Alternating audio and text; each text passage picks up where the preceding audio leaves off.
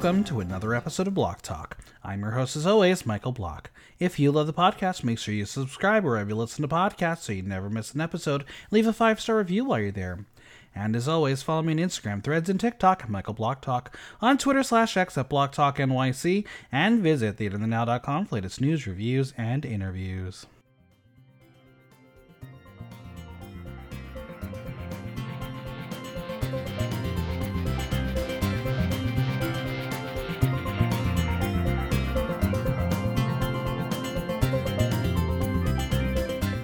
It's time to stomp the runway and serve the acting. Two of Brazil's favorite pastimes are put on display in the challenges in and on the runway. So, who is put six feet under? It's time to talk all things Drag Race Brazil. And join me as the world's biggest soccer groupie, Precious Envy. Yay! That's the one where they kick the balls, right? Yes, footy, okay. footy, as some of, of mm-hmm. uh, other countries, or or football, as it's called in other countries. Correct. Um, I I don't have any new drag news of the week. I think I've shared it all for y'all. Uh, so once again, pronunciations, I apologize. I am trying to get better. Um, there are still words that and, and and combinations of letters that make weird sounds, and I'm like, I still don't get it. But I am on a 19 day Duolingo streak for Portuguese, so I am learning. Um, don't ask me to spell things because that that's the hard part for me right now. I can identify words, I can I can hear words. Don't ask me to spell it. Yeah, I think it's like because Portuguese is is slightly different than Spanish. Mm-hmm. It's like it, it's like I'm like I've just from going from like España, from Spain Spanish to Mexico Spanish, now to Brazil Portuguese. I'm like, it's like my brain's like, okay, okay, I think um, I know German in there. Well, German I liked. I like German. I wanted to take in in uh, high school, so it's like German's like always kind of like I'm like I don't mind German as much um, but yeah, Brazil for Portuguese, there's just like this is the, this is the season that I'm having the most trouble getting into. Yeah, it's like how I'll, it's like how I am with Italia. I'll get through. I'll get into Italia for like an episode or two, but then I kind of dip out halfway through. Like those both seasons, I kind of dip out before the end, and I'm like, they won. Yeah, okay, that makes sense. Or maybe or, third time's a charm. We'll find out. Third time's a charm. Maybe I maybe it's just I just need New guests, new judges. That's it. New judges, maybe. Judges. But I didn't mind. Uh, what was it Tamiso? Tomaso? Tommaso Zorzi. Tommaso. He was just cute to look at. So. All right, as always, I must leave a disclaimer. This is an entertainment podcast. We are discussing reality TV show characters as presented to us through reality television production. We are shown the editing of a television show wants us to see. We react to what is presented. Yes, these are real people that give them the opportunity to go on television, share their craft, but they've also put themselves in a position to discuss what is said in the podcast. This is for entertainment to discuss reality TV show. I will like pay someone five dollars if they use that as their alarm in the morning. Wake up to use. This is an entertainment podcast um all right we're gonna go through this episode and discuss how we're feeling as we go along because i'm feeling like um the season's over. I know who wins. That's how i'm feeling too and that's i think that's also part of the problem. It's one this episode it felt like the mini challenge and the and the main challenge i felt like there were still too many girls for them for what they were doing. Like this was just it was like oh, the mini challenge just felt it was because they were doing the same thing with each girl. It just kind of, I kind of zoned out. And then with this, I was like halfway through. I'm as I'm going through it, I'm like going, wait, how many girls are on on screen? Oh, we're still Literally. missing three girls. Like how how. Uh, this is just too long. It's like it was just like it's when they do those really big challenges with too many girls. It's like I would have much rather this been a design week, so we could have gotten to know the girls a tightly better. Um, but yeah, I just felt like it was just they wanted. I think they're trying to throw in the big stuff right away. Like we got the girl groups right away, got this right away. Um, um I know next week's not the Snatch Game, but I'm like I would have been surprised if next week was Snatch Game already. Oh, it was just like, yeah. Well, well, yeah, I, I, I think there is a definitely a winner here. We will talk about her throughout the episode because I, mm-hmm. I just narratively um, challenge wise, she's a fucking superstar. I'm not mad about it at all, though. I'm not mad at it, but I wish they would have tried. They tried harder to like not be. So, I wish they were like they tried harder not to be so like upfront about like, "Hi, this is your winner." Yeah. Hey, like at least with Mexico, with Christian, like Mexico, they you kind of had an idea it was going to be her, but then they didn't give her like every win every week. So, but she got wins that she shouldn't have from yep. people who should have gotten wins in the mm-hmm. final. So, yep. Moo Diva More is out. It was tough for Betina, but compliments Diva for her handwriting. Uh, did you know that in eighth grade, I got complimented for my handwriting? Or I was insulted. I'm not sure. My teacher, my social studies teacher, said that my handwriting looked like the Unabomber. and here you are writing notes about drag queens. Um, Mhm. Um, so, so honestly, what's Yeah. where's the lie? I don't remember what we learned in social studies, but that's Mhm. the thing that I left with. Thanks. Michael. Block, his handwriting looks like the Unabombers. Now, it's an honor to commemorate our sisters, our fallen sisters. We're going to honor Diva and celebrate Betina's lip sync victory, right? Wrong. Mm-mm. Melusine, looking like a capybara, has something to say.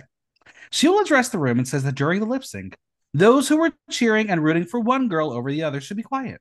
She will say it for the purpose of nerves, but really it's all for fairness, which I get. Now, of course, the girls in the room they disagree, Mhm. namely Organzza and Shannon. They understand, but they disagree with Melusine. Now, Melusine will ask Organzza how she would feel if she was up there with her, her ass in the line and everything she's worked for, and you hear the girls cheering on the other girl. Well, Shannon will chime in and say, It won't win you the lip sync. Now, Organzza will address Melusine directly for calling her out because she was the one cheering on Bashina. She will tell M- Melusine that the way she says it, it makes it sound like they're underappreciating someone else's work and dream because of the place they're in, and that's not the case. She tells us she won't end anyone's dream, that's on them. But Dallas will meekly share that she heard someone say, finish her. And Miranda says that word choice shows that they're thinking what they're thinking and feeling inside. So Shannon will admit that, yeah, it, it was her who said, finish her to Betina, about Betina, to which Dallas will more certainly say, they should be careful what they say with the lights on because when it's your time, the Rubi will randomly say back, um, trust your gut.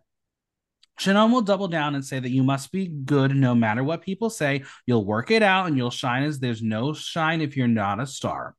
Melusine will say that she believes that, so the other star is able to shine to not do it. But again, Organzza will tell her to not put her in the place that she's depreciating someone else's work as she didn't step on anyone.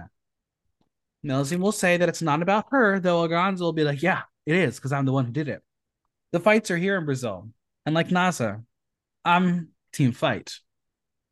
Let's discuss this whole interaction and topic. I understand what Melusine is saying, and I actually agree. Unless you're cheering on both bitches, you're taking a side. And I think the fight escalated because Organzza and Shannon felt they were personally character attacked and not understanding quite why what they did was wrong could Mhm. be wrong. Where do you stand on this? I think cheering on the lip sync is one thing. Like if you're Mhm. back there and you are say you are cheering on because you're feeling it with the girls, that's one thing. Or if you feel like someone is, could be doing more and you're being like, "Let's go, Charlie! Let's go!" Do something, Charlie. Do something, Charlie. That's one thing because you're like, because you because we on the back you're being like, I'm not seeing you put up the fight, so put up the fight. Where they're seeing like they're too because honestly, like the lip sync, Betina won that the moment. Like I think she just turned around You're because right. Diva didn't know the words. Because what is with these girls not knowing the songs? Did they not get a list? Were they just like, um, um, all? And so we kind of it was very, uh, very apparent that Diva was out of her element when this when when they were doing the lip sync because she didn't know what to do. So I think it was it's partly cheer them on to give them that motivation to to excel and do their best to like if you're going to lose lose trying not just like half-heartedly doing it. Right. but i think when you have uh, when you can hear a girl saying finish her then you're like what is this? I know it, this is it's not mortal kombat this is drag race. Calm the fuck down. It's episode one. Like come on like so i can Yeah, I mean- i see both sides. I see both sides but i'm like i if it was in my if i was in their shoes i think i'd be cheering the girls on to you know to keep to like to fight. But again you know if you're closer to one girl than the other you're probably going to be like cheering her name.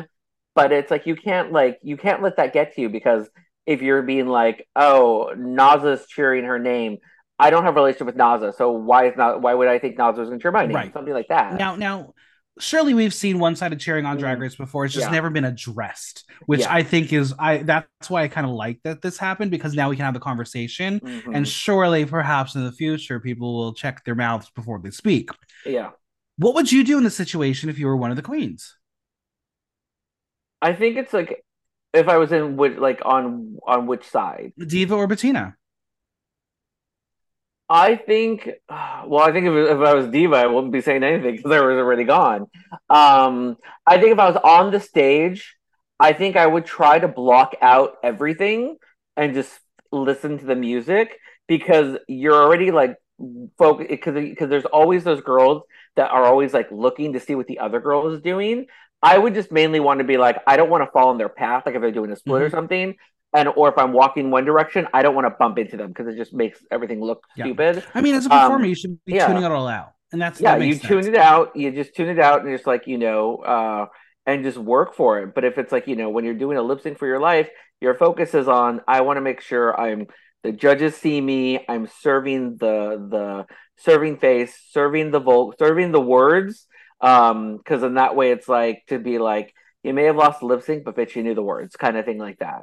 And and listen, I have been to my fair share of drag competitions where I have been with friends, I've watched friends, and unless if I know both queens on stage doing lip sync first, uh, uh, your life or a crown or whatever, Mhm. I'm silent. I'll clack my fan. I'm silent.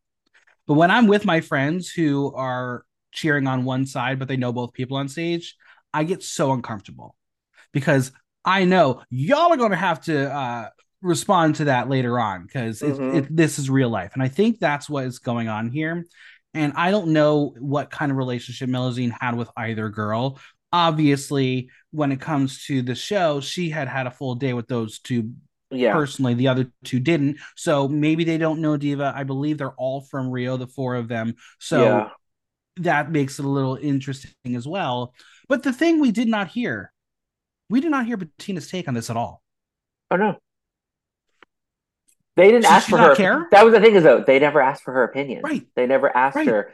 How what did you how did you feel? It became a fight over don't don't don't Don't tell me uh what to do. don't tell me what to do. It was never once asked about the to the girl that was on stage lip syncing to stay. Well, how did you feel hearing people like cheering for Diva? Are you Yeah. upset about that? And she's like, maybe because she's just like, no, I was focusing on me. It's like that was it like when Sister Sister said, I didn't realize Ginny wasn't there till like halfway through the song because I was focused on performing and and the judges. It's just like, yeah, sometimes you're like, I wasn't paying attention to what you bitches were doing because I was focused on me staying here another another day. Yeah. Well, the queens walk in via catwalk. Is that a tease for the day? We shall see. Mhm. Organzza sports her cap and pin and will brag that she has the first one of Drag Race Brazil and says she'll create a look made of pins. Go collab with Punani. She already made a pin look. Shannon will tell her sis that she feels she deserved the pin as she looked gorgeous from head to toe, but Organzza says, Hold your tongues because it's over. The alarm sounds, the day is on. Our Grag message plays, giving them hints of the perfect body, but says that beauty is not everything, but it is important. Ain't that the truth? Sigh. I want to point out to the art department and to the production team that maybe putting a plant in front of the video screen that obscures part of the picture is maybe not a good move. Maybe Yeah. we should move the plant over like a couple inches. Why?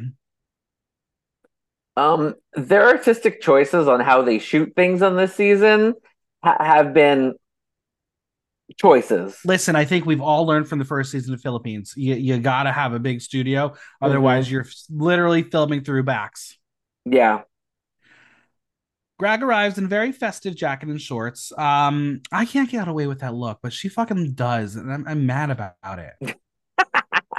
I love I- shorts. I, hate pants.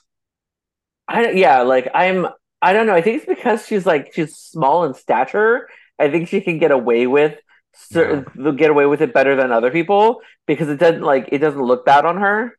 Yeah.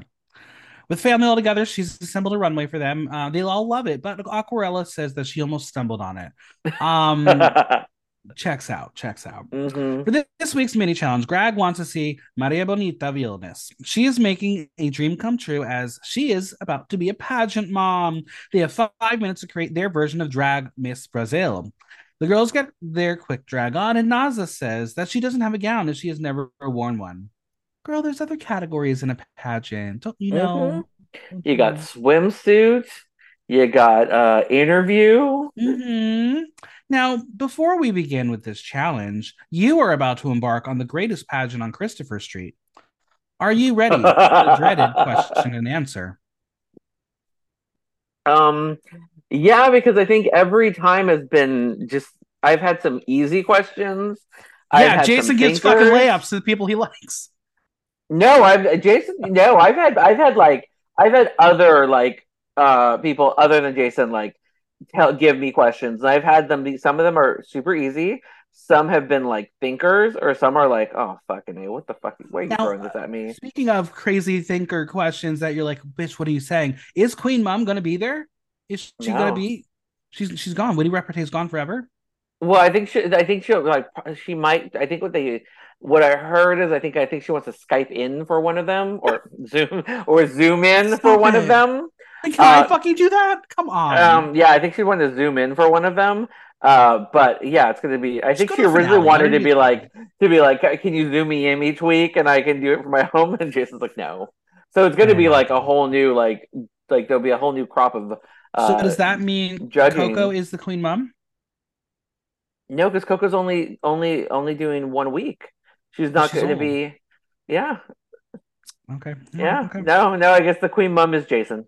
Yeah, there we go. All right, first up, Miranda Lebrão, who is sporting an orange velvet dress and a terrible stringy wing wig. She calls herself Miss Thang. Her question: You died, and when you got to heaven, you gagged because you found out God is a drag queen. What would you tell her? She says, Hi, I'm Miss Thang. I'm dead, but you look great. I'm drop dead gorgeous, and I'm happy my father bribed three judges, so I think I got this in the bag. Okay, great. We're going comedy. It's Mm-hmm. time for Tristan, who is wearing this mesh ruffle moment. Not terrible compared to the other things she's worn, but we'll get to it. She is mysterious. Good name. Good name. Her question You become responsible forever for what you have tamed. The little prince said, What about you? What have you been taming? Oh boy. She says, I've been taming many secrets in the ruins of the Amazon forest, to which Grag is like, That means syphilis. We have Naza in a cute little girl star look. She is Miss Little Star. Her question after world peace, what are your dreams? Says Miss Drag Race Brazil. She says, to ride many intergalactic trade, maybe. I mean, don't we all? hmm It's time for Dallas de Vil giving you Robo Girl realness. Her name is Miss Happen, saying Brazil's future is about to happen in three, two, two, two, two. Malfunction. Okay, you know what? That was a fun bit. Look at that personality coming out That was a Dallas DeVille. fun bit. It reminded me of Gigi's um, Maria the Robot. Yeah, still don't understand how that was allowed, but whatever. Yeah. They, they were trying to get her to win. They were. Her question is If a foreign man visits your state, what's the first thing you're showing him? She says, The first thing I would show him is my machine. It will be oiled up. Okay, that was naughty. That was fun. Okay. that was that was good. Next, it's Aquarela, who has like this peach dress on, like lines drawn on her face, and the flattest wig in the history of Drag Race. Um, her, name is Miss Work. Her question for Miss Drag Race Brazil to have a strong reign, she needs to always be on top. Her answer, in my humble opinion, no, because power bottoms work harder. So let's reign serving work. Do power bottoms work harder? Sometimes no. They're just fucking lazy. Time for Rubi Ocean. She is walking in with her back bent and this white gown and hair, and it's a bit, but it's interesting. Her name is Miss Lordosi Scoliosis. So, yes, we are mocking disabilities on Drag Race in this moment. hmm Her question with so much craziness in the world, what do you think is the funniest thing on the planet? Her answer, it's me having to carry all the beauty of the world on my shoulders.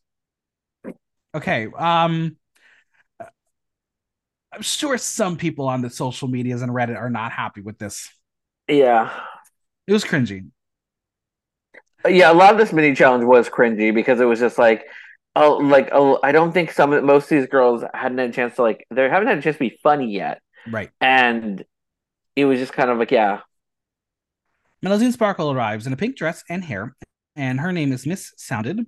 Her question Miss Drag Race Brazil pays with checks or cash. She says, What? Sorry? She definitely writes checks. I don't know, lost that one. Mm. We have Shannon Skarllet giving us. That, like, that was one of those lost in translations. Yeah. Shannon's giving you a legit evening gown in gold. Like it was stunning. Um, I hope that was not meant for the runway because you just wasted it. Her name, Yeah, right? Remember. She camped it up for sure. Her question: If you could be invisible for a day, what would you do? Her answer: I would check trades packages. I would do the same, Grag. Yeah.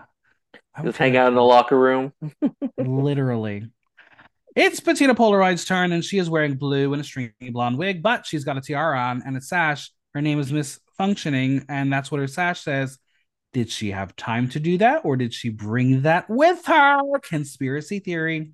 I'm wondering if uh, they were told a potential runway is Miss Brazil, hmm and So, so, you're telling them me that little Miss Naza knew there was category Miss Brazil and didn't bring a gown? Maybe maybe her maybe her sheet didn't have it because I didn't think she was going to be there for it. You know, That's fair. That's fair. Well, Betina's going to have a smoker voice, so there's that. And her answer, her question, what's the biggest mistake you've made in secrecy? Her answer, there's a boy back there. We made out, but I'm still gagged. Time for Helen, Hellena Malditta, who is again giving us every beautiful evening gown, but the face is just nasty because her name is Miss Onion. She will be asked what the meaning of the name is, and she will do this burp thing that Grag will then call her Shrek. And yeah, we love when beauty queens become camp. yeah. Her question What makes Miss Drag Race Brazil better than other countries' misses? She says, a remarkable scent. Okay, that was pretty funny. Okay, That was funny. good, you're good. hmm And finally, Organzza, who looks more worn out than the streets of Rio. Her name is Miss Knowledge because she went to school. She has a degree, but she's more than a brain. She's also a body.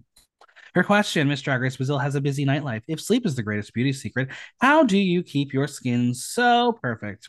Her answer, Nietzsche in thus spoke Zarathustra, questions the man as a thinking being and not as someone who accepts situations or more. And that's how I accept this condition of mine. That made no sense. It made no sense, but she was trying to be smart, and that's why I think it was I funny, but it was weird.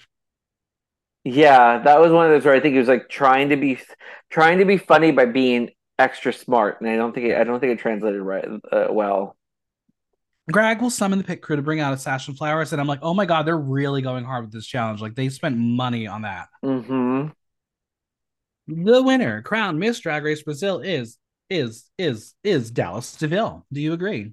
Oh, she was the only one. Like I said, I kind of zoned out watching this, but she was one of the ones I'm like going, oh, I remember her. Yeah, I thought she was great. Now, Aquarela does not agree, as she will snatch her wig as she went to go collect her prize. Um, girls, don't do that. That usually ends up in fistfights. But I thought that was like a perfect like Miss Universe moment because they always do something like that. That's true. As the winner of the mini challenge, she wins 5,000 highest. It's time to get the soccer groupies ready for the Maxi Challenge. This week is an acting challenge, and they will be starring in the skit Chavaos Soccer Shoes. For winning the mini challenge, Dallas will get to pick her role while the others have to talk amongst themselves and decide as a group what roles to get. And on the main stage, category is Tupiniquim Top Model. Now, I have learned, and I hope it's accurate, that the phrase Tupiniquim is a synonym for national or Brazilian. So this would essentially mean, with a play on words, Brazilian top models. Yeah. So just the things we learn. Thanks, Drag Race. You're teaching us. Thanks, Duolingo. And the guest judge is Hugo Gloss. He is a TV presenter and YouTube personality with uh, 21 million followers on Instagram. Yeah, goals. 21 million? How Yeah. do you do that? How many are bot? How many are bots? You know. I don't know. Nicky Doll just got to a million. Well, She's well, she is host. Well, she she's is sixth hosting a franchise, so Yeah. she's the sixth host to get a million, so good for her. Mhm. I, I uh congratulated her and then uh I, I sent her a message. It was like, now ask every single one of your followers to give you one dollar and you'll be a millionaire. All right, the girls head to the big table to read the script and pick who they want to play in the skit. Dallas will share that she would like the role of Natasha Milagente. She is the mother, the pioneer of soccer groupies, and Joao's first wife. Dallas thinks she is interesting and a shady bitch. Okay, this sounds promising. Sounds like Mhm. a good role to pick. Now to the other girls. Organzza wants to play Sugar Baby Brown. Naza says Bishina, the blonde Babalu. Uh, Miranda takes Dr. Je- Jezebel because she felt the lesbian vibes and wants to honor her lesbian fans. And she states that if you have a lesbian fan base, you're doing something right. Okay, I don't know if I have a lesbian fan base, but if I do, let me know so I know if I'm doing something right. Do you have a lesbian fan base? Um, I don't know. I think I have a few lesbians that like me, but I don't think I have a fan base. Okay, okay. Now, Shannon will note that someone needs to play the guy. And it's like the game of not it, because no one wants to do it. No one wants it. Yeah. Though Naza will point the finger back at the bitch who says it, Shannon. The guy in question is virile, hot, young, and rich. Shannon says she wants to play the role that Naza wants, um, but Naza thinks that the guy is better suited for Shannon. We're gonna have like a little impromptu audition for the part, and Naza is she's really good at being a brat.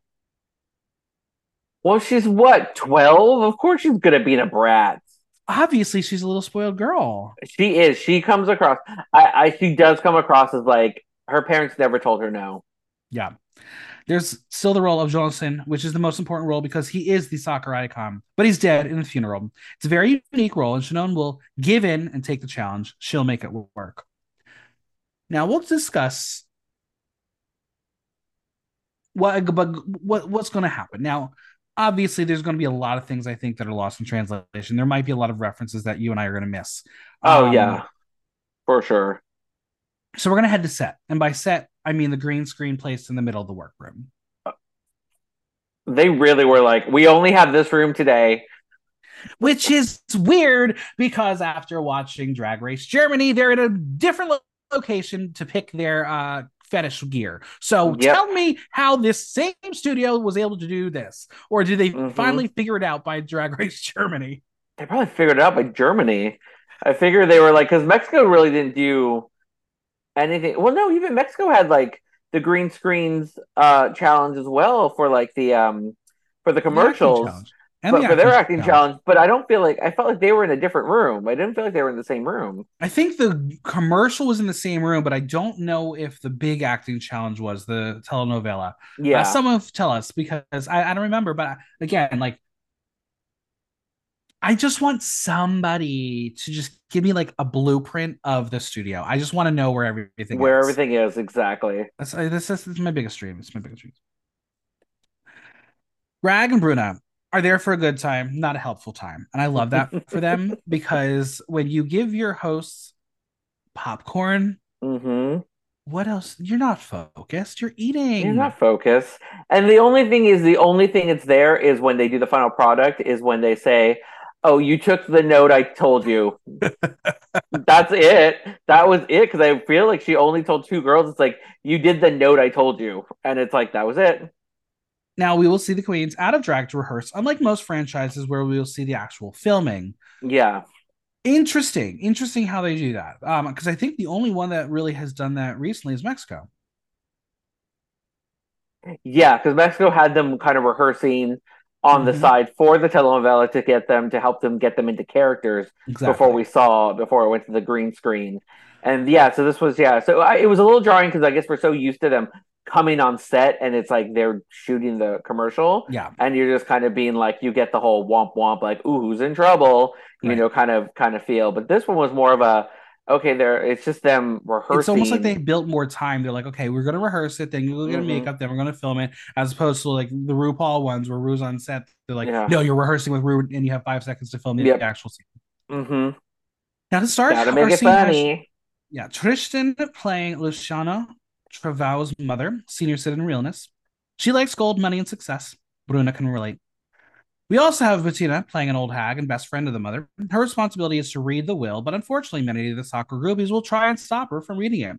She is a little younger, but very interested in the guy's box. Grag can relate to that. hmm And of course, we have Shannon playing Cheval, the famous deceased, well hung womanizer.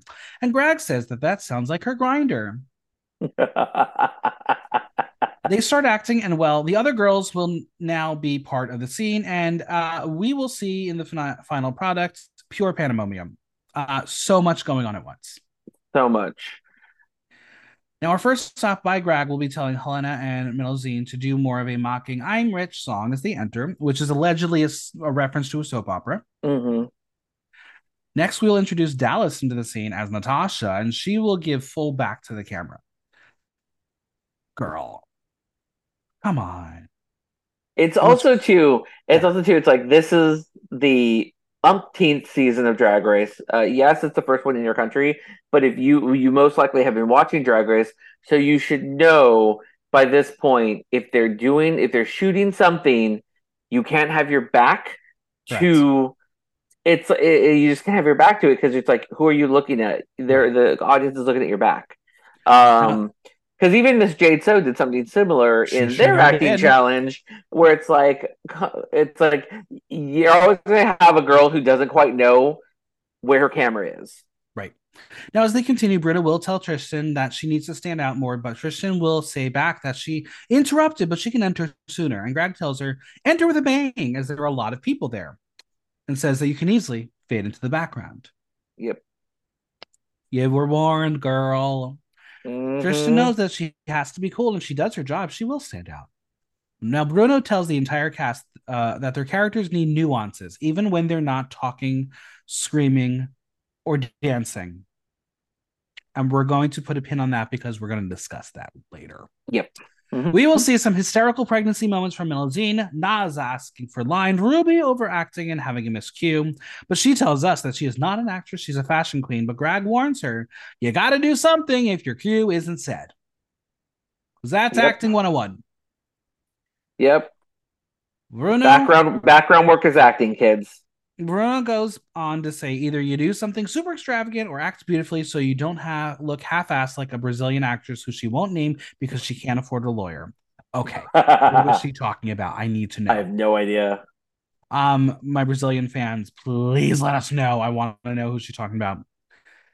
Now, Grag will tell the dead one it's important to not, not actually play dead. And Bruna wants Shannon to stick out. So Grag says she she she would put, put her dick out time to take risks on a family show. And we will see the moment where Shannon's character comes back to life and the bitch rattles the entire coffin. Like, are there no brakes on it? You know, it's just like plywood. Could you imagine if that thing like rolled away and like fell over? I think it would have been funnier if it broke while he was in it. Like I don't want to. I'm not trying to be mean because we're going to talk about it later. Mm-hmm. But like, imagine if, if if Tristan decided to play that part. Like they would say, no, you can't play it. You would actually yeah. break it. But regardless, this is going to make Bruna choke on her popcorn from laughter. Um, listen, have you ever been in a situation where you've laughed at something while eating something and you almost felt like you were going to die? Oh yeah, it's just like, and then you get that really bad coffee fit, or you're just like, am I just am I gonna puke? Because then you get that when it gets so bad, you're like, oh, I feel like I need to puke now because it's like it's all right there. It happened oh. to me the other night. I was watching a YouTube video. Uh, one of my favorite things to watch are um, news broadcast fails, or like when news broadcasters like laugh at something and it's just, mm-hmm. they're gone. Um, and this this uh, woman from Calgary who just I, I, don't know if it's a bit or if she's just really always doing stupid or saying stupid shit. Um, and they were doing this thing uh, where uh, they were um, doing a fundraiser outside for um, uh, Christmas, and they said, "Well, you have an elf name too," and they told it to her, and she's like, "That sounds like a better stripper name," and they all lost it, all lost it, and I lost it harder. Doritos, well, very high. Mm-hmm. So you can only imagine my life passed before my eyes uh, to die while laughing at a fucking YouTube video. But you're like the last thing I see is some some girl be like, "That's a better stripper name." it was so funny. Um, this acting challenge will it be their funeral? I guess we'll wait to see.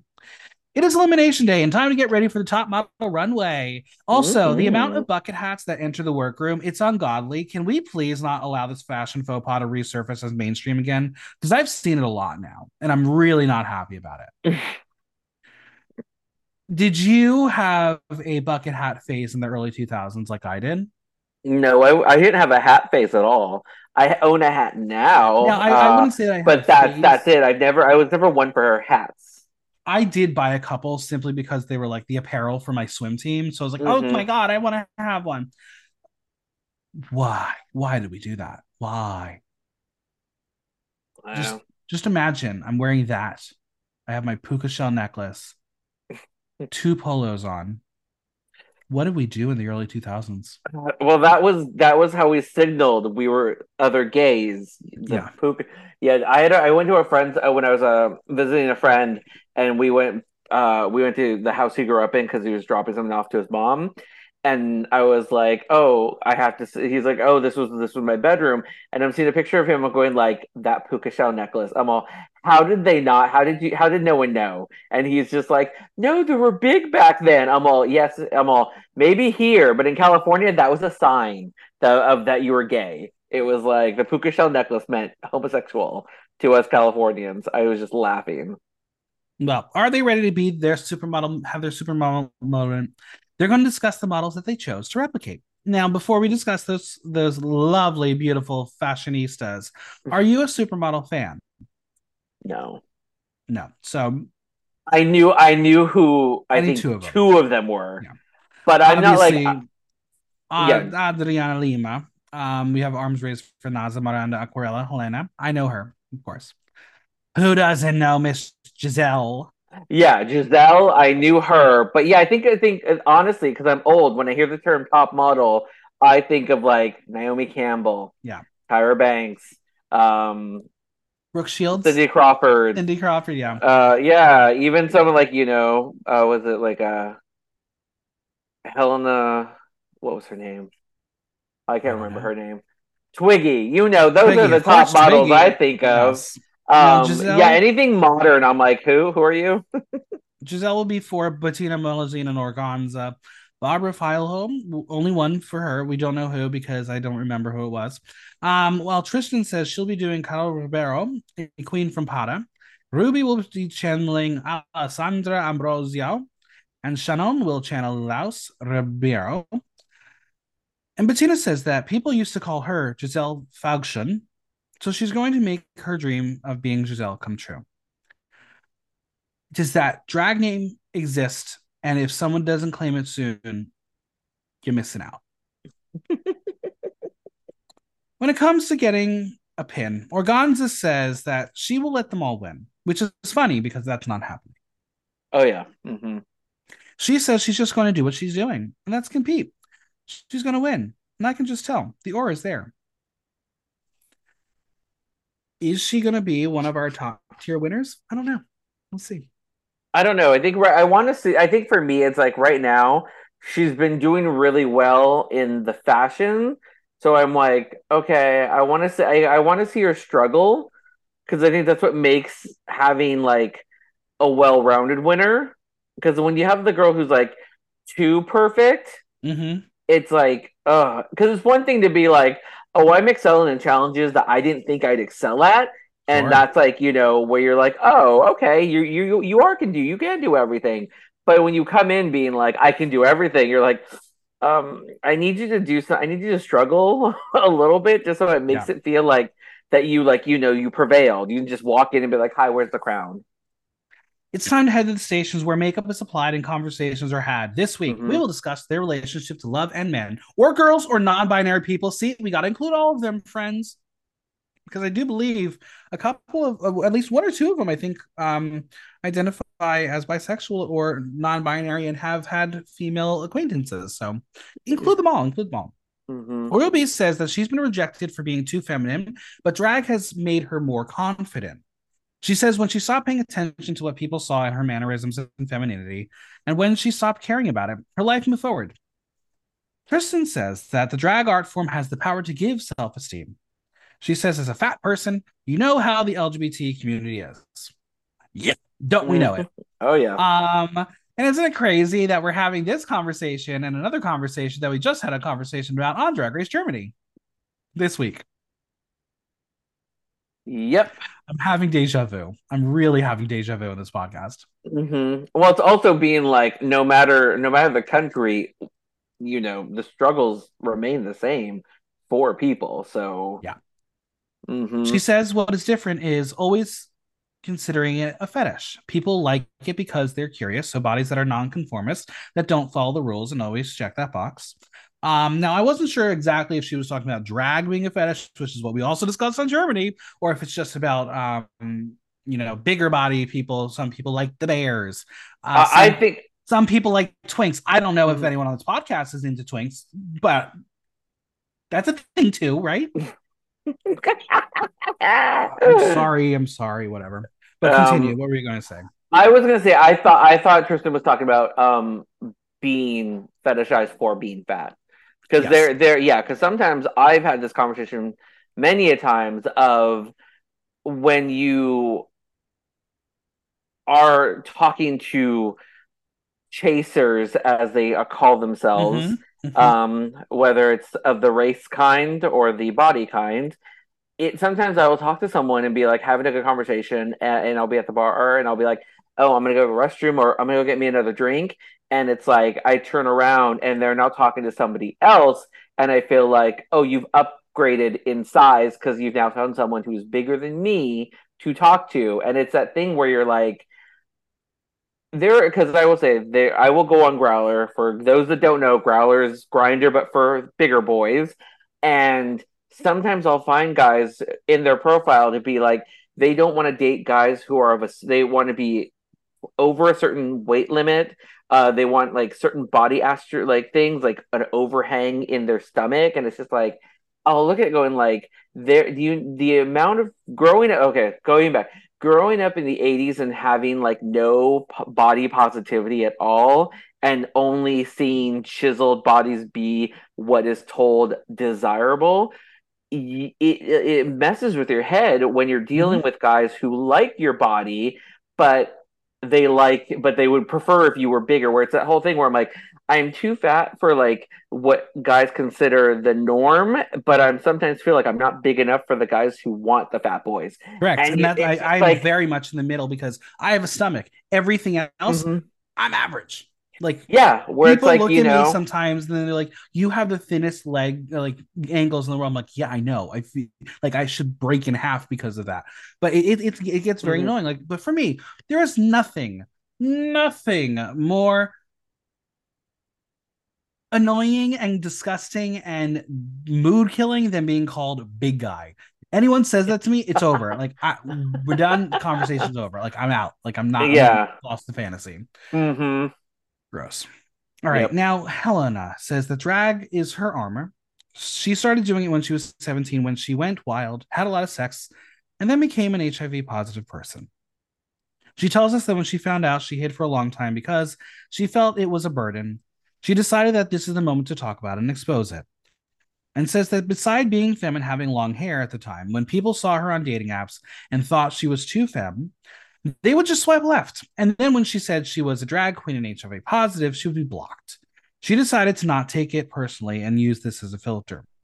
She says that her relation, other relationships would say, "You should be thank you should thank God you're with an HIV person." She'll break down as she shares that she misses her boyfriend, and there is going to be an incoming trauma hug full cast edition. Yep. They tell her this is a, they love her very much as she tells us that this is a very touching moment for her. Even though they're in a competition and there's one crown, she can see that they're not just drag queens in a competition, they're more than that. Drag gives her strength because it happened all at the same time. She didn't deal with it in therapy because she couldn't handle it and didn't want to suffer. She threw all the hate from the universe in her drag, and that's why she's Maldita. She's cursed. She says she has been able to accomplish a lot of things as an artist, a person. She's on Drag Race, being HIV positive bitch, and a gender fluid person. Nothing could stop her, and nothing will. Everything she has swallowed up, she threw up on stage in drag because it sucks to not have eyebrows and a beard. She says if HIV happens to someone you know, give them support because it's nothing more than a treatable condition where you can live a normal and long life. deja vu because we did have a conversation about HIV AIDS on Drag Race Germany. Though if you go back and listen to that podcast, you will just will I question why that conversation happened because why Naomy's just wearing a, a thing and that's it because she's not affected at all. Whatever. Mm-mm. Um, this one we have for someone personally affected and we hear yeah. her story and what how, how it's affected her. Um, it's really just amazing to know that you can be a strong person on the exterior, but inside, oh yeah, you're struggling. And that's what Hellena is because she looks like the fiercest bitch, but she has this story. She's I think like 23 years old, so this is still a new development for her, and she's able to talk yeah. about it. And we've seen some older queens be able to talk about um uh AIDS like Hornella and it's and she's done it for years and it's a thing for her it's clearly still new um mm-hmm. And I think it's really important to have this conversation on Drag Race Brazil because the stigma. Yeah, that's the thing. The stigma is still out there, and it's we've hit. We I think we've reached a, a point where it's no longer a death sentence. You could right. still it was you know it can still do a lot of damage to your system depending on like you know your immune system and how and how you are, but I think we now have people who have been HIV positive for 20 plus years because they've been on the medications, they've been doing everything they can to keep themselves going. And yeah, it's like it's no longer you know when you have when you when we hear people say undetectable, it means that you know yes I have the disease, but it's no longer detected, so it means that I can't can means it's like the chance of me giving it to you has become less likely than how it was 20 years ago. Right. Um, so again, always an important conversation. It's really amazing to just see how this little pressure cooker known as Drag Race really gets you to open up where one conversation can lead to you saying something and you didn't know you're about to reveal it all on Drag Race. So mm-hmm. Um, or you have a conversation to someone, and then the, a puppet will come out to to uh to expose it all. You. you know, yeah. to do it for you. Um, yeah, Helen is a very interesting character because I don't see a winner vibe from her quite yet, but she's mm-hmm. definitely a presence. Yeah. There's a couple girls here so far that I can remember they have presence. And then there's a few that I'm just like, that have just been there in the background because it's been focusing on they're not the focus. Right. So all right, we're gonna head to the main stage for our fashion show and our little skip. Grag is giving you Evil Witch in this black seaweed number. I thought it was really cool. I was here for it. Our panel includes Dudu Bertholini, who is giving us yet again a different hair moment. So I think that's going to be the trend here. We have Bruna Braga, who is dressed like a bee. Um, I didn't mind it. I thought it was cool. And Hugo Gloss, was just fabulous. Mm-hmm. We're going to go through the acting challenge. Move to the runway. Okay. Cheval's soccer shoes.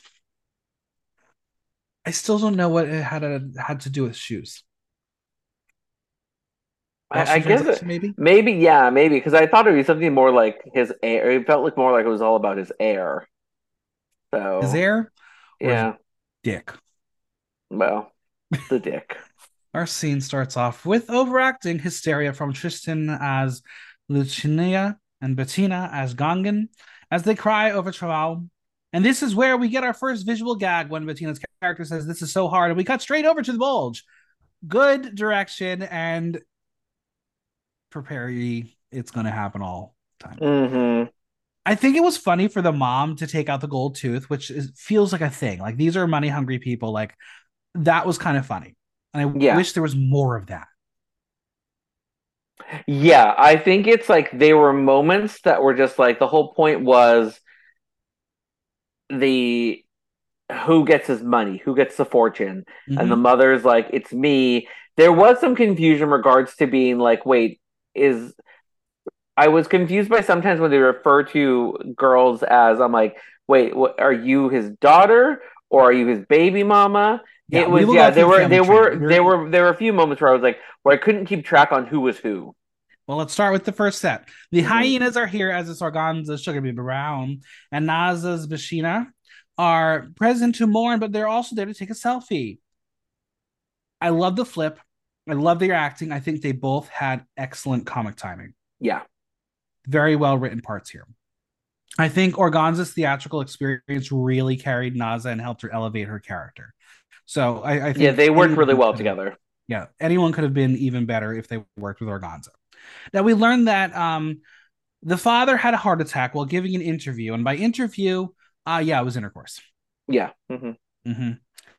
Tristan will play this woman who is grandma and is offended by it, and yet she didn't elevate or heighten the character. She needed to go grander. She could have been the bitch. Oh yeah.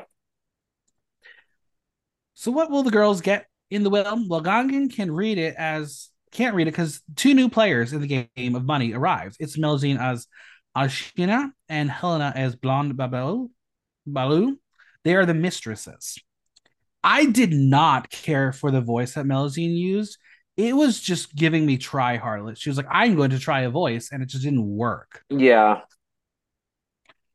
Now Dallas comes in as Natasha, and really, what a wasted opportunity. She is the first wife, and she could have been such a cunt, but she didn't bring that. She didn't have the authority that the script wanted her to have because the lines she had could have been very good. Yep. My other thing, which has I think been my issue this entire year with drag races, if you're gonna wear a breastplate that is not your skin tone, please wear something that covers your neck because all I'm staring at is the line of of where where you put it on and and especially when your skin t- when you paint darker than what that breastplate is it's so visible Absolutely. or if it doesn't fit like the one I think Alexis Michelle was wearing in All Stars 8 for like the uh, the uh, drag the SNL spoof mm-hmm. was just like you're it feels like your head's going to shrink back in there because Dallas had it and so did um uh Aquarela. Both of them were wearing plus face that you could tell were so like just so jarring for me where I'm just like girls can we fix the breastplate issue? Because they've become yeah. much more they've uh, they've popped back in resurgence uh, I, am convinced that it wasn't Dallas's breastplate.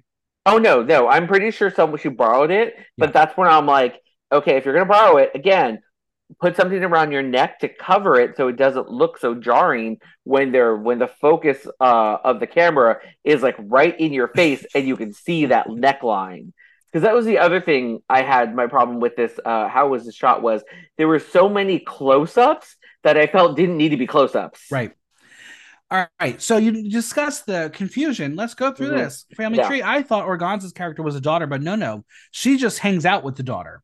Uh, she claims she is the current widow, but that might be the mistress actually with the bun in the oven. Who knows? This man got around. Yeah. The way that the bulge got so much action in this skit compared to me in the last few years, it's very depressing, actually. God damn it. Also, smoking while pregnant is not good. I'm telling you, friends, if you're pregnant, no, no smoking, no smoking in general. I don't like. Well, I, I, I had the feeling she wasn't pregnant, and that was a fake pregnancy. That's why know. she kept. that's why know. she kept. That's why she kept going for the cigarettes. That's that was the impression I got. Being as a, because I, I also got that this was very much a telenovela spoof. Yeah. So I was like, oh, it's probably a fake pregnancy just to get the money from uh from him. So we have all these reveals, but it's time to read the the will. But first, here is a new woman. It's Rubi as Emanuele. She will just say her name elongated for hope that it was funny, but it was not and also she too is allegedly pregnant. Mm-hmm. Now Naz's character thinks she should be the sole beneficiary as the first child, but with all these babies popping up, the baby mamas think they're in their right for the dough. We will get a lot of soccer, sex, innuendos, as well as top in a sauna joke.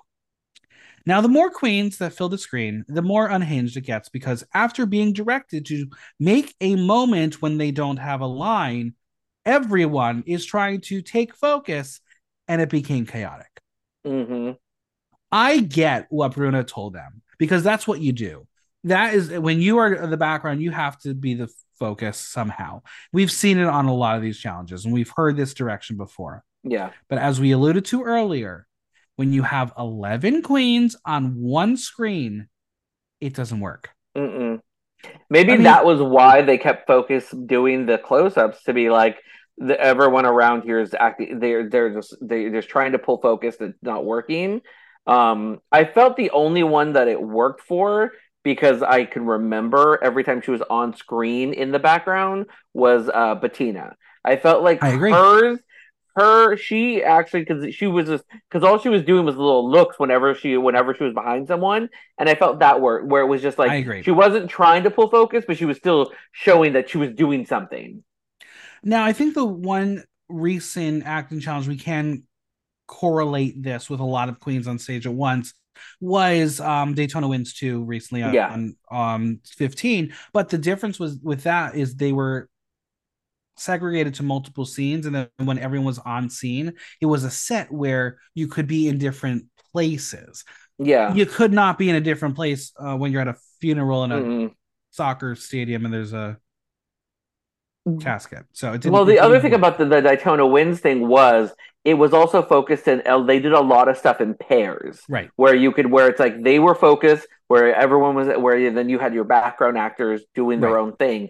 So I think that's why and they it worked a lot that it better. didn't work here they tried and it here. didn't really work here. I also think it's because it's also it's like you they only had this area to work with, and since it was a green screen and not a set, it was like you don't know where to put where to stand. And Exactly. also once the and once they did the green screen, why are they doing a funeral in the middle of a soccer game? Like, why is there a crowd of people?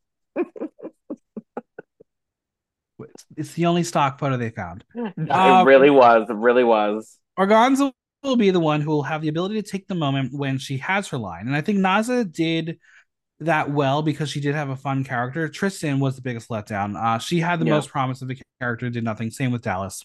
Now, Mhm. as we have all this infighting, Gangan is trying once again to read the will, but they will all have a dispute who deserves it. And once again, we will be interrupted by the scene stealer that is Miranda as Dr. Jezebel. If she had a better look, she would have won this week. yeah, I think so. She will play the civil and criminal lawyer, and the eccentricities that she brought were tops. Also, Aquarela is here as Carmelo. I don't, I don't know what the character was supposed to do. Yeah, I don't. Yeah, it was. It really was like, um, we have eleven people. Let's create eleven characters. We learned that this lawyer is also known as Doctor, maybe in the hands of corrupt judges, drug dealers, moneylenders, Yeah. love her. Now, as this chaos is occurring, Shannon's Travail wakes from the dead and curses the cunts. I think this was a great cameo style moment. She did well with the bit. I think she could have, if she leaned into the comedy more, Yeah, she would have been in the top. because there were moments like when when you see them talking, they pan over to to him, and he'd make a face. He'd make Yeah. a face to be like, "Okay, that's good." But yeah, I think it was one of those things where it's like you were gonna have the most screen time Yeah. because your body's there the entire up the during the entire sketch. And of course, the scene ends where they all end up killing him. So they will share the money anyway as they go find a new soccer player to take, money from. And I was like, Yep. okay, that's a good punchline. Good job. Mhm. I think overall, this was just a silly scene. The problem was the writing was not right for a large cast like this. I think if you cut the cast down by like four, so basically eliminate each pair by one, it would have been a great acting challenge because there was content to it. But this was just too ambitious, which is really a trend for this franchise. They love trying to give They, they're tr- yeah they're trying to go big and i think which is great but it also it's like it's a lot of swings and not everything is hitting. Category is Ship and Queen's top model and on the runway we will play shocker friends. Top model or bottom model? Not very creative today. All right Shannon Skarllet Lais Ribeiro no designers listed I see the inspiration clear and it looks great I do think that it could have used a bit more in the corset but she has emulated the features well that Uh, ass which- is out I think the wings uh Shannon i'm trying to figure i'm trying to figure out how they had them laid out Oh, um, I think the- the wings could have used a bit more volume as this is drag. Take what you see and multiply it. Uh, it's a good look. She looks hot. oh she looks so sexy i was like when she came out i was like oh hello and when they showed the replica of, of the original design that she was going for i was like oh she did a really good job like creating like a like a budget replica because obviously these girls are wearing designer outfits. Um, but yeah, no, I thought she looked amazing. Like I thought like her mug was beat. Um, I think these girls like flat flat hair. Um, so many of these queens are like they're not about the styled hair. Long goes the like the crystals in your hair. Now these are like hi, this wig is going to be, it has some volume and just about length. These girls are all and, about their and, length. And thanks to our friends, the podcast, um, Pietro Parker and Isabel Rio, it, it, that's just Brazilian drag. They don't pad, they don't, and they wear flat wigs. That's their brand. Now, yeah. I want to, I want to discuss that um a little bit. We before we came on, I mentioned something that um Fontana from Drag Race talked about. Uh, she went on a bit of a rant because people are complaining about the looks, whatever. And she said, yeah. you have to take it into perspective. This is not Drag Race US. They no. are doing Drag in Brazil, where it is 10 times harder to do it. The resources are not there. And I'm glad she posted that. Um, dear friend of the podcast, Nasty Queen, who will be on the podcast later this season talking about Drag Race Brazil, posted it. And she's she's right yes, we're critiquing it. That's what we do in this podcast with random people just sitting on the internet. That's kind of not cool.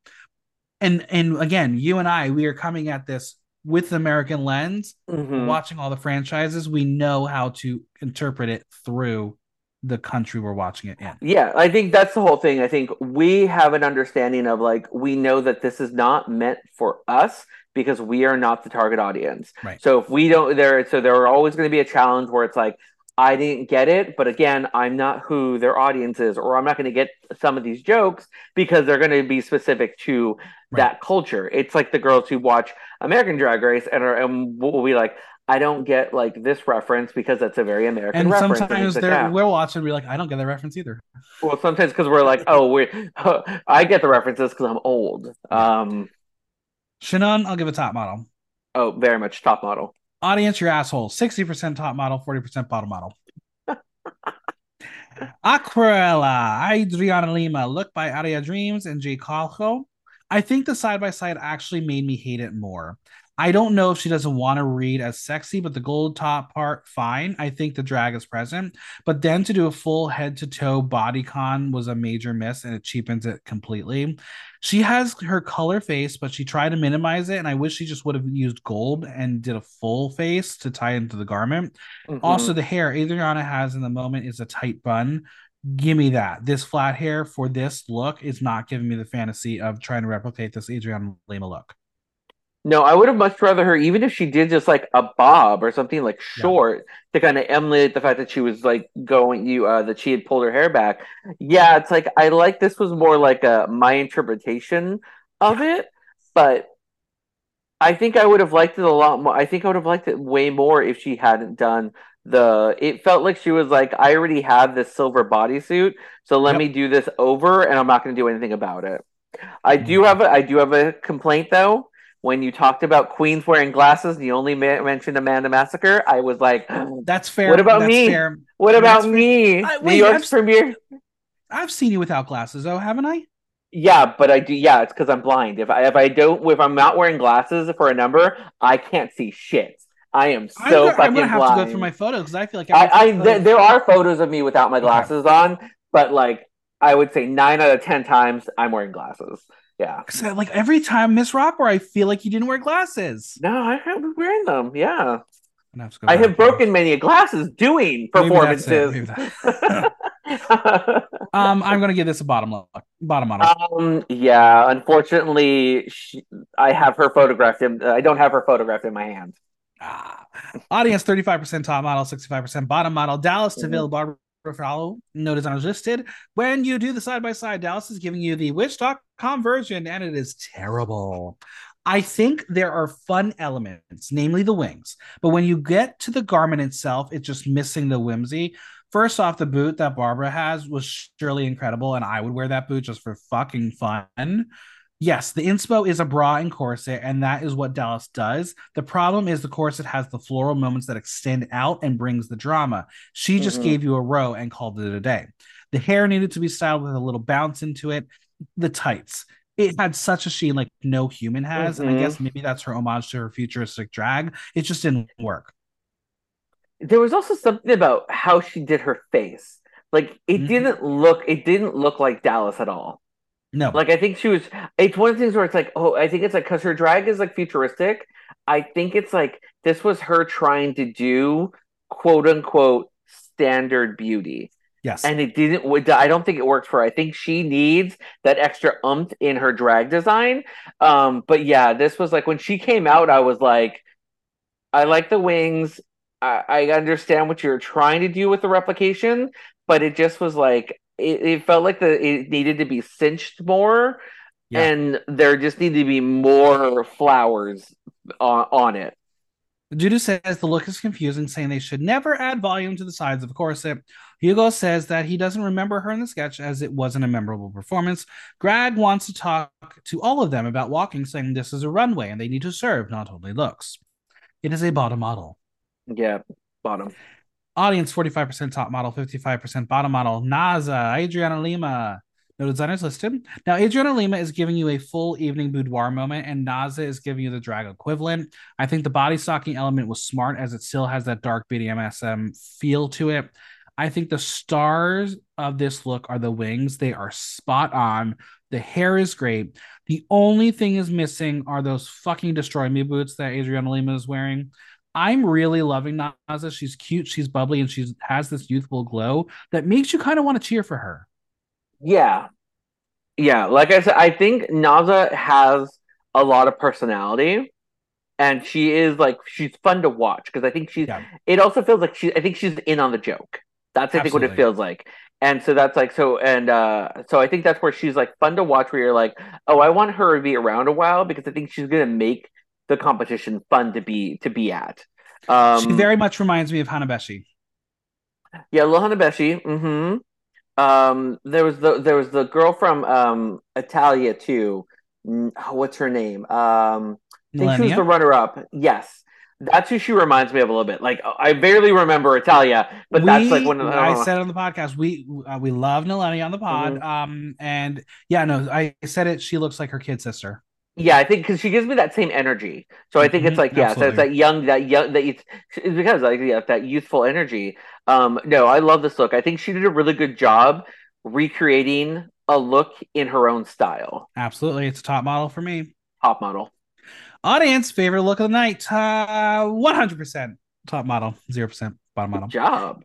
Hellena Malditta, Adriana Lima. Look by Hellena, Jules by Boy Malgito we have this fashion week moment where in the original look it's very much a soft pink with florals hellena mm-hmm. has taken the inspiration and the silhouette and made it work for drag she is yeah. shining in fuchsia the flowers are bright the hair is cotton candy realness what is wild is the source material is very reserved for a model and hellena has brought out the sex in a hunger games fashion show i loved this Oh yeah, it is giving me very uh was it L uh, L Ellie or Elfie trinket? Mm-hmm. What's a what's what?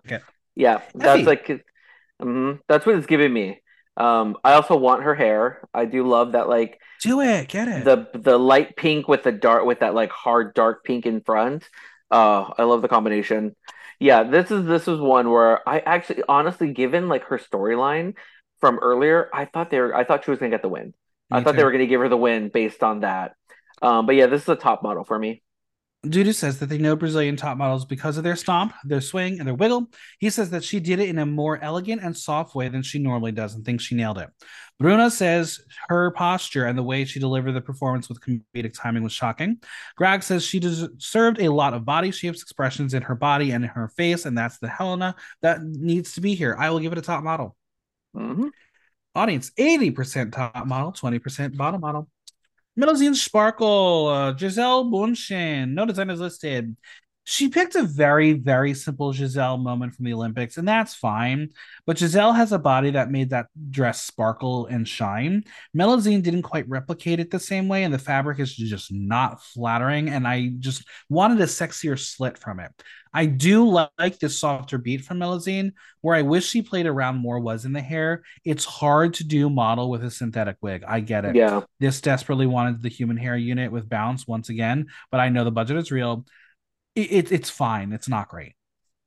Yeah, it's. I think she did a, a, decent job with it. Also, too, I think if she might have gone with a, if she would went with gold instead of silver, mm-hmm. it might have worked a little bit better. Um, as an homage.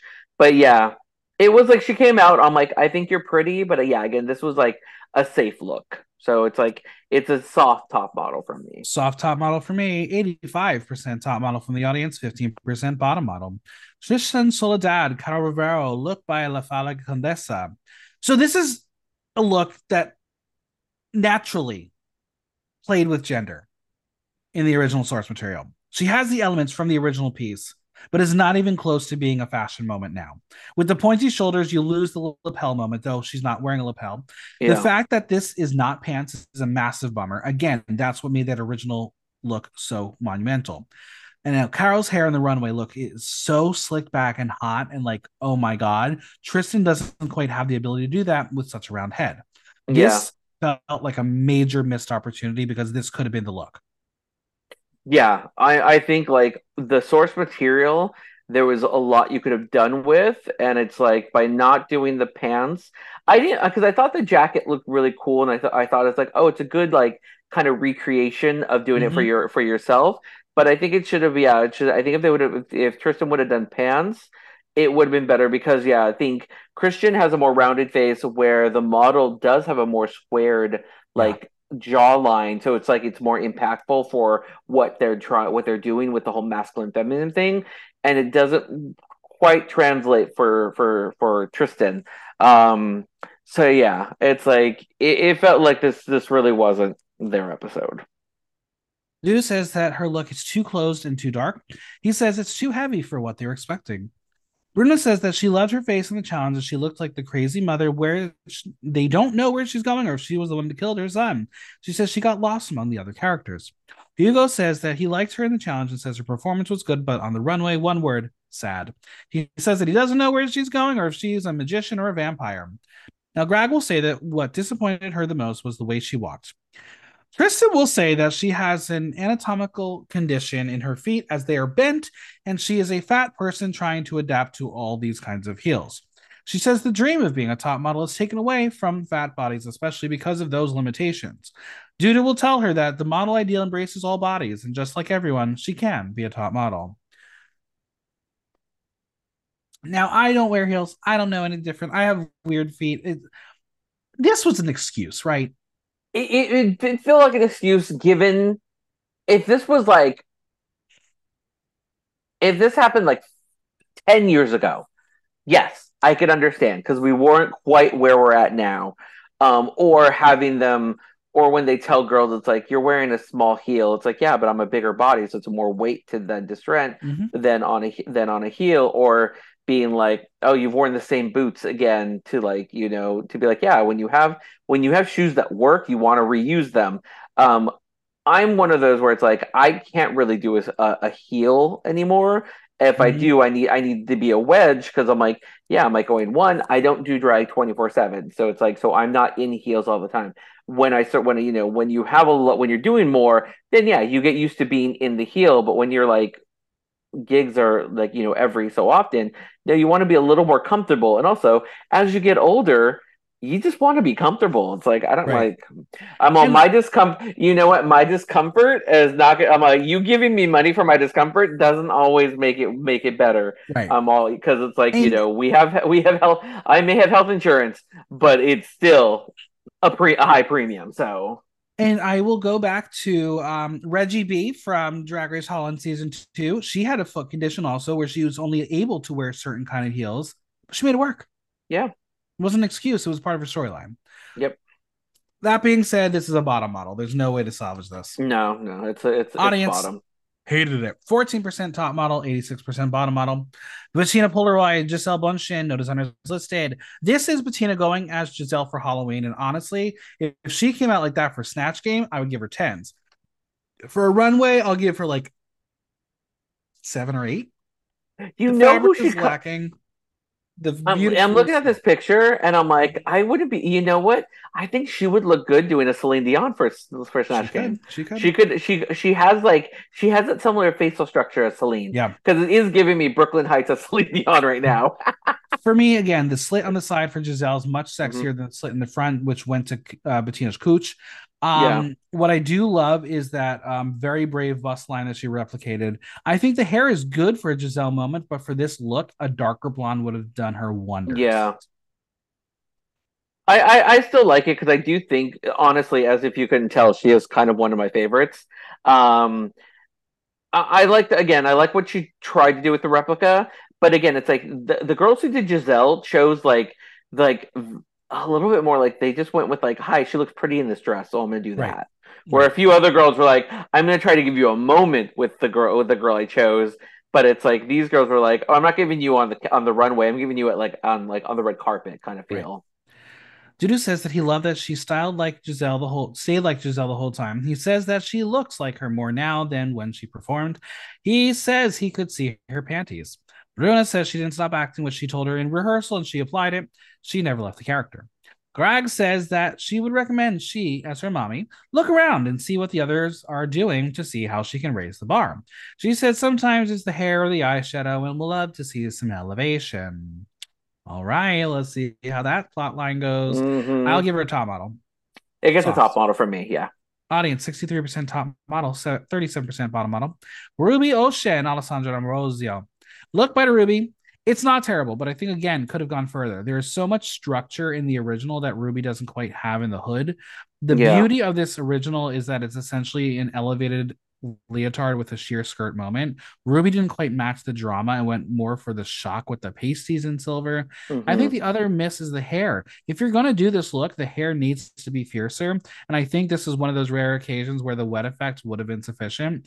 And the lips going nude, bad choice. She should have done a big, bold red.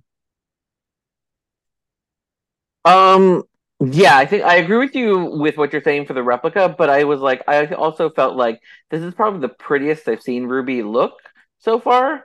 Because I Mhm. think because it's like she this like I, there was something about her beat here where I was like going, oh, okay. Because I haven't been like Rubi's been one of the girls where I'm like going, I haven't been able to relate to just yet. Like I there I feel like there's a bit of a disconnect between for her. a- And I haven't felt like I've hit. It's like I keep hitting a wall with her, trying to be like, "Do I like you? Do do I not? I don't know." Um, but I think it's like as a look, I think she looks very pretty. Um, for the replica, it's like okay, I can see what she was trying to do, but eh, yeah, it's like she's like middle. She was like it's like like she's wavering between like a soft toot and a, and a, a soft boot kind of thing.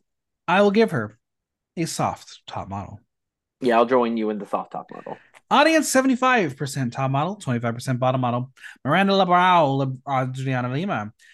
No design assistant. Listen, there was no way that she was going to replicate the wings, but what she did was pretty solid, though you can tell that it's paint, not metal. Yeah. I think Miranda stepped out from her classic camp and gave you Sex Kitten. I don't love the face or hair, but I really do appreciate the overall package. Now, I will say that wearing a nude cat suit to give the illusion of body was an interesting choice, which is why I think her face went a bit whiter than normal. It's just hard to make it skin tight because you can see the folds of it. This Yeah. is easily the riskiest look, and while it's not perfect, she does deserve praise. No, I think to what she did in the replica of the costume, I thought was amazing. But yeah, it's like trying to do a nude bodysuit um was gonna be was gonna have some issues no matter how successful it was. And it is the problem is you're gonna start seeing some folds and that's gonna be like, well, it's all the folds.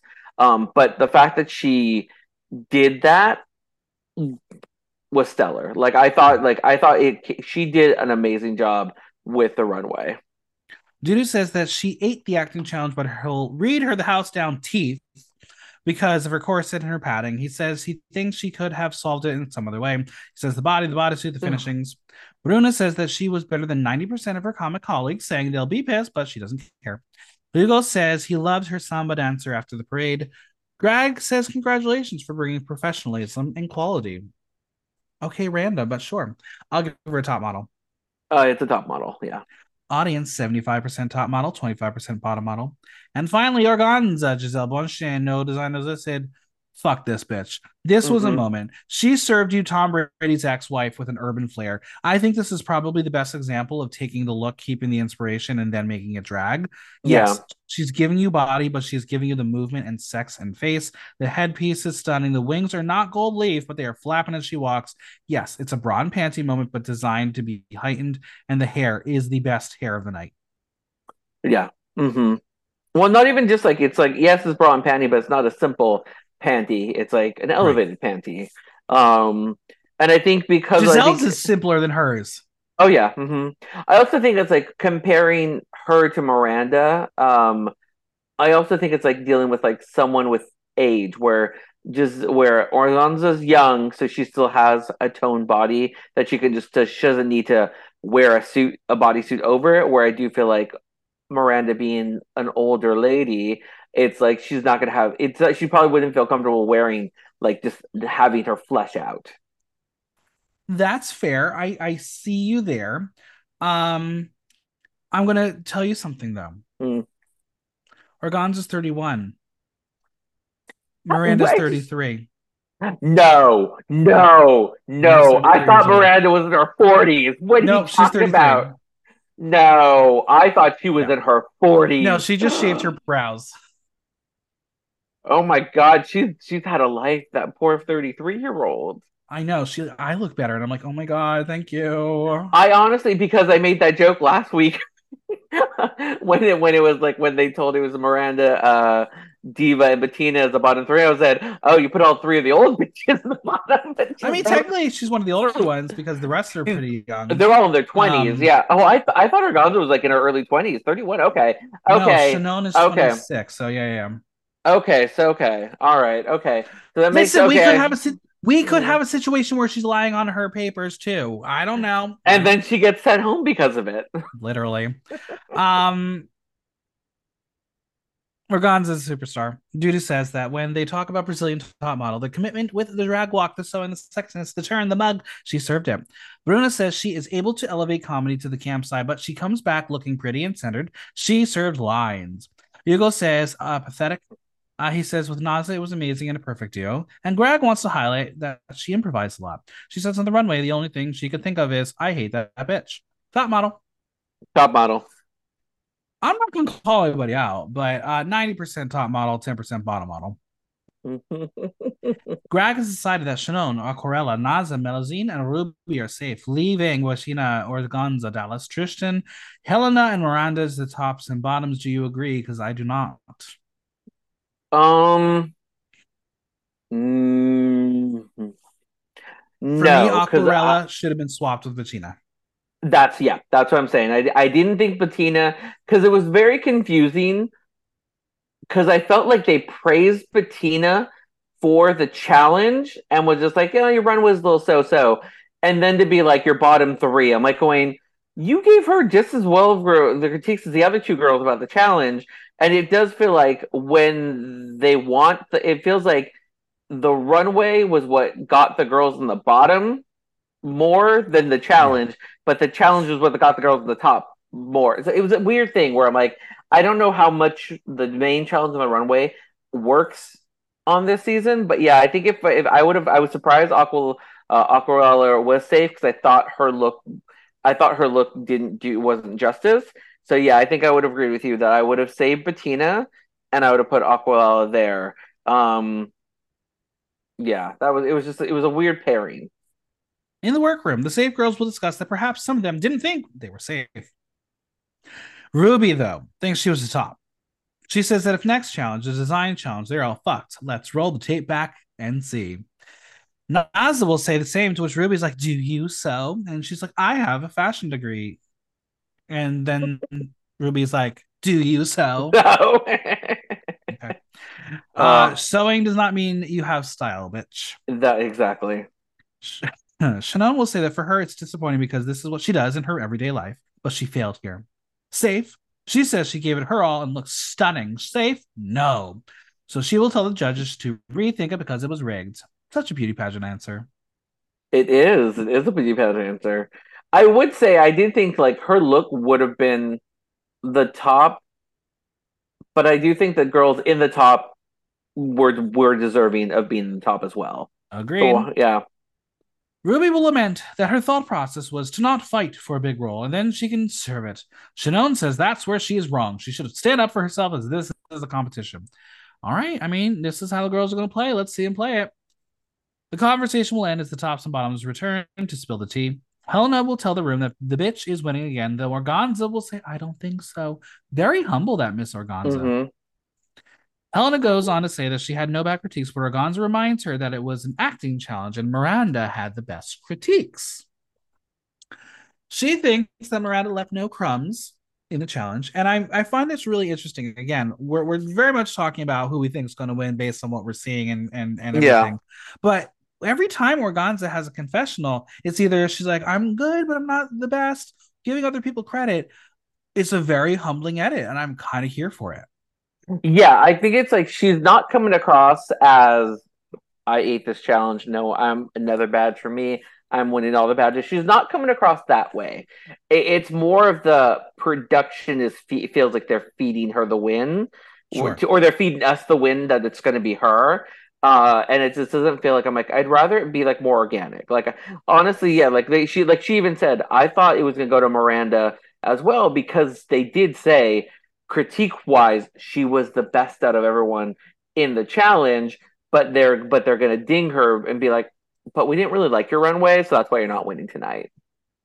Miranda hopes she can win this week. My dear, hope never gets you anywhere. Mm-mm. No. Tristan will share that she and Betina were criticized and thinks they may have to lip sync. She says she's very happy with her their harmony and thinks they nailed it. But Dallas will say that sure, Tristan, Betina, you may be lip syncing, but it's definitely going to be against me. Um, at least she's aware. Well, at least it's like both Tristan and Dallas were both like, "Oh, we're gonna go up against Betina." And Betina's like, "No, I don't. I don't think so." Yeah, someone's going home, but Betina's not ready yet. Mm-hmm. The Queens are back to find their fate. Grag has decided the winner of the week is Organzza, netting her second win back to back. Hellena, Miranda, Betina are safe, leaving Dallas and Tristan as the bottom two. Do you agree? Yes. Yeah, I'm okay with this. Again, I think if Hellena um did stand out more in the challenge she could have won i think if miranda stood out on the runway she could have won yeah the, the, reality is organzza gave you both she she's fucking good. organzza, gave, organzza gave you both so it's like where the other two could have won given the other ways yeah and i think like i do yeah i think if aqua aqua aquarela was down in the bottom three i think there could have been a possibility of her going up against yeah. tristan but i felt like i felt tristan was going to be in the bottom no matter what and i think um, yeah, because I don't think Dallas, Dallas's like runway look was off, and then she was forgettable in the challenge. So I do feel like the two of them would have been the bottom, um, regardless of who else was that, whoever they put in third. Yeah, the song is Caxias by Luisa Sonza. Dallas did fine. Tristan gave one of the worst lip syncs in franchise history. Mm-hmm. Drag can be art, but Drag Race has a certain set of skill sets. If you're incapable of mastering them or faking it till you make it, perhaps the show is not for you, or maybe you're not ready for the show. Yeah. It was a bit painful to watch. It, I get being like, I don't. I know the song, but I can't relate to the song. I, I get that as as a drag performer. There's a lot of stuff that I'm like going like I don't do certain music because I'm like I can't relate to that. Or it's like I'm not going to get, or I'm like, or it's going to be, or it's like I'm not a dancer, so it's like I don't want to do anything that's so high energy that's like, yes, you were expecting like all that, all that shenanigans, but like what I can deliver on is this. But you know that might not be everyone's cup of tea. So I got, I get the idea, I get it. Where it's like you, you're there are many lip sync songs where it's like I don't how I can't relate to this, so I don't know how I'm gonna put myself in this. So it's going to be one of mm-hmm. those things where it's like you're you're thinking as you're doing it is one thing, but it did feel like she didn't know half the words, and there were many moments where she was just not even her mouth was not moving till it got to a chorus, and it's just like. I don't know. When they give you the list of like, here's the drag race songs, I'd be like, whatever I didn't own, I'm downloading, and that's what's going to be on my phone as I'm commuting. So I'm going to be hearing the songs over and over again and Literally. then being like because you get the you know be like these are the because i think it's like the day of they're like here's the list of potential um you know songs so you at least you have an idea of which ones to study and then they'll finally say like this is the lip sync song then you will know oh so i'm going home yeah um dallas stays tristan's out do you agree yeah it was a no-brainer it was uh um, I said last week if if if they decided to not do it as teams, Tristan would have been out too. So yeah, I do. I, I do I, think. I do think Tristan. If they had not, if if it, if Tristan was on the first girls, the the good girls, and they had swapped someone else to be on the the hot girls, I it would have been like okay, yeah, it would have been. I don't know. They might have been a double because because uh, Diva really didn't do much. She was Diva less at that lip sync. I gotta say what she will say in the workroom about being misjudged and how it is wrong to reproduce body standards that oppress a lot of people for me was a bit icky. This is drag. Drag is art and art is objective. But baby, Mhm. you were eliminated because your acting sucked and you didn't know the lip sync. Yeah. Don't get it twisted. I don't. Yeah, I don't. I, I do think it's funny that you know the first two out is one of the older queens and the quote unquote big girl. Because looking at everybody else, I'm like, I guess Naza would be considered a big girl because she's you Aquarela. know, and Aquarela. They're both would be considered big girls because they're not like they're larger than than than the norm They have as we curves. call it. They have curves. Real women have curves. Um, but yeah, it's uh I think it's like I think Tristan still has some um she just needs to be on the pot the, the pot just needs to be boiling a little bit longer. I agree. All right, I got Mhm. some burning questions to wrap up this podcast. Are you ready? No. yeah, I'm ready. What is Tristan's legacy? Um that she wasn't the pork chop. That's let's say trumble, trumble, trumble. That's it. Who won the week? yeah, they're yeah, they're like yeah, there wasn't really much because it's like they they didn't they didn't stand out in either of the two their two episodes. They they were I think they were I think they were a little bit more introverted um for for the for drag race. And there's nothing wrong with being an introvert and doing drag race. Um but you just have to realize it's just like if you if you if you're a wallflower, you need to have your moments to shine. Agreed. All right, who won the week? Um Sharon's dick. Yeah, I'm gonna go Organzza. I really do think Organzza did great. Now, Rubi and Naza are about to put their money where their mouth is as we have a beach themed design challenge. Who will win the battle? Uh, they're going to be the bottom two. Uh, Oh boy. don't they? Because you know they love it too. They love to make the girl who like I have. I know how to sew, and they fuck up the challenge because they Mhm. either like they either do something that's horrendous because it's too conceptual, or they help out everybody and it fucks them up in the end. Yeah. All right, after three episodes, the winner of the season is Um, I, it's gonna Organzza. Like literally, that's what that's what they're pushing.